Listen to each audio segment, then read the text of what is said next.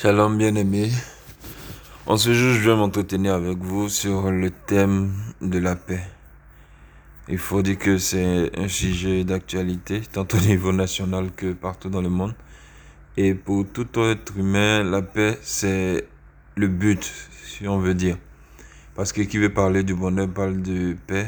Qui peut parler de paix aussi parle du bonheur. Voilà. Et euh, je viens ce jour pour vous entretenir sur le thème de la paix selon le Seigneur. Car, comme on le voit dans sa parole dans le livre de Jean 14, le verset 27, dans laquelle il écrit, Je vous laisse la paix, je vous donne ma paix, je ne vous donne pas comme le monde la donne, que votre cœur ne se trouve point et ne s'alarme point. Parole du Seigneur. Pour dire que, euh, au travers de cette parole, il ressort que on a deux types de paix, sinon deux sources de paix. Nous avons d'un côté la paix que le monde nous donne.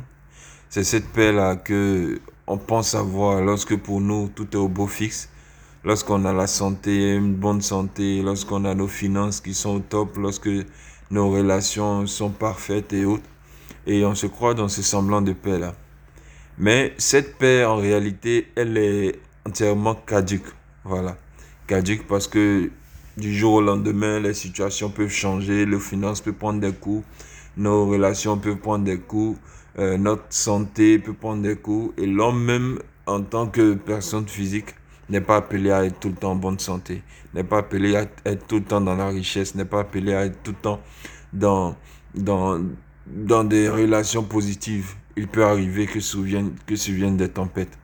Et c'est en cela que vient maintenant cette paix-là que Jésus-Christ nous donne. Cette paix-là qui, lorsque viendra la tempête, sera pour nous comme une assurance, sera pour nous comme euh, ce qui nous permet de tenir et de croire fortement qu'on peut avoir des lendemains meilleurs. Et cela nous apaise la paix que Jésus-Christ nous donne.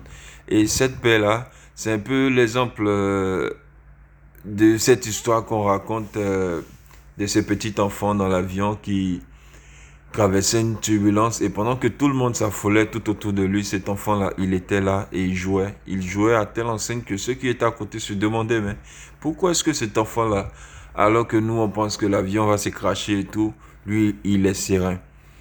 Et c'est comme ça que l'enfant va le faire comprendre que pour lui, cette paix-là vient du fait que c'est son père qui est le pilote de cet avion.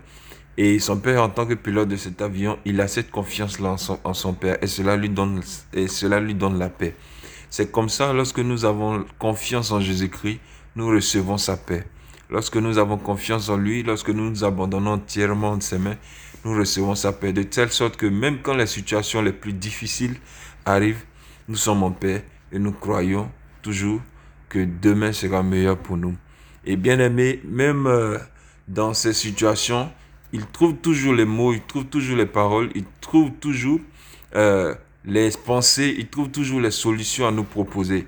Et c'est ce qui fait de lui le meilleur, c'est ce qui fait de sa paix la meilleure paix que nous puissions avoir. Et bien aimé, euh, je voudrais terminer par cette parole de Philippiens, dans le livre de Philippiens 4. Dans le livre de Philippiens 4 que nous parcourons dans laquelle il dit, ne vous inquiétez de rien, mais en toute chose, faites connaître vos besoins à Dieu par des prières et des supplications avec des actions de grâce.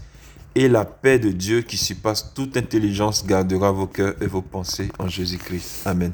Pour dire que lorsque nous traversons des situations difficiles, il est important pour nous de rechercher cette paix du Seigneur. Aujourd'hui, cette année a été vraiment difficile pour beaucoup éprouvante au niveau de la santé, éprouvante au niveau des finances, éprouvante au niveau des, de tous les plans de, de vie.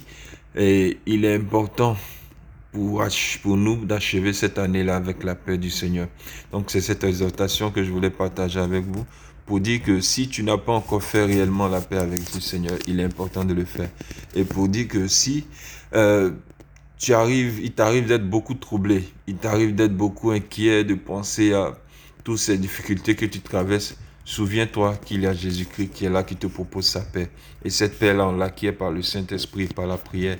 Demandez. Jésus-Christ nous a donné cette paix. Mais cette paix-là reste avec nous par la présence du Saint-Esprit. Donc demandez que le Saint-Esprit reste avec nous tous les jours, de nous orienter, pour nous consoler, pour nous montrer les choses à faire, les décisions à prendre pour, pour nous relever, tout ce que nous devons faire par lui. Et c'est ainsi que cette paix qui surpasse toute autre paix viendra et restera avec nous. Donc c'est cette exhortation-là que je voulais partager avec vous. J'espère que elle vous fera du bien et vous permettra d'être encore beaucoup plus accroché au Seigneur, beaucoup plus accroché au Saint-Esprit de Dieu pour vivre dans la paix, la paix véritable. Que Dieu vous bénisse.